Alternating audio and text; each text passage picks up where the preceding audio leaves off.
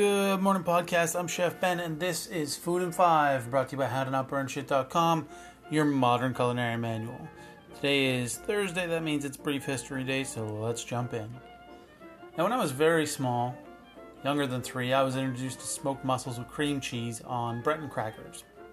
My mom was hosting a dinner party, and I kept bugging her to let me try what the adults were eating. In an effort to stop me from annoying her guests any further and assuming I would hate it, she agreed. So she took a cracker, spread it with cream cheese, put, I think, two smoked mussels on it, and handed it over. All the adults watched with anticipation, fully expecting this little blond boy in front of them to spit the cracker out in disgust. Instead, I ate the whole thing and begged for more. To this day, one of my favorite treats is smoked mussels with cream cheese on Breton crackers. I eat the gluten free ones now, which are really good and one of my favorite gluten free crackers. Now, this morning I was having trouble thinking of a topic for today's food history. For whatever reason, maybe I'm hungry, my mind wandered, as it often does, to smoked mussels with cream cheese on Breton crackers. Then it hit me. I know nothing about those crackers that I've been enjoying my whole life.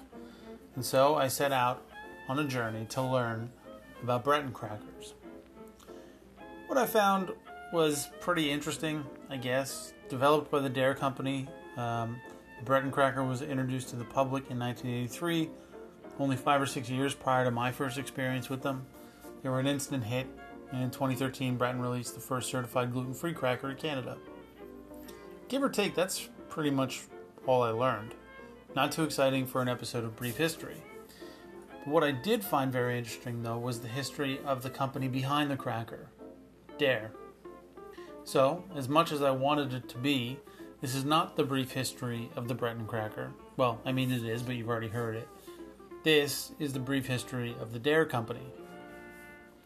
Now, it all started on the corner, I'm to mess the name of this street up, of Bryth Bapt.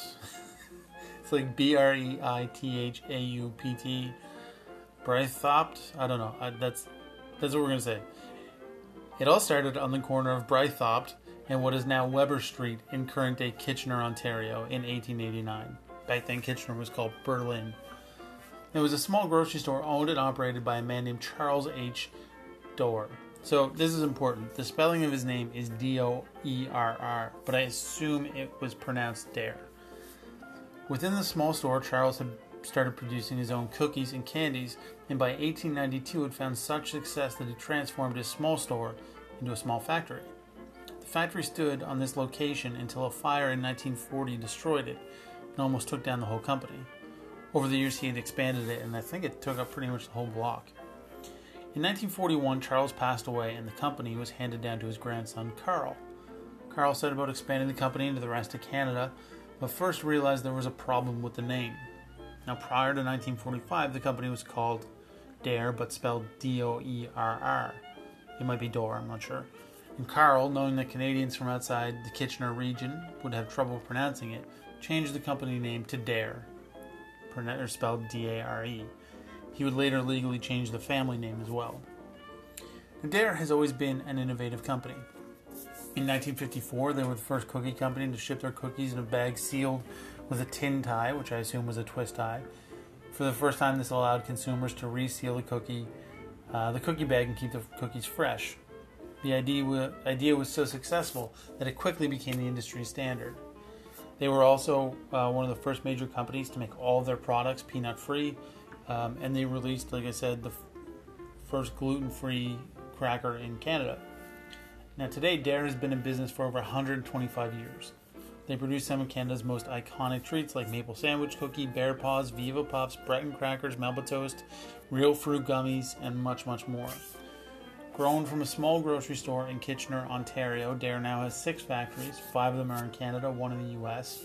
They have an estimated annual revenue of $95.6 million, and they sell their products in over 100, sorry, in over 25 countries around the world.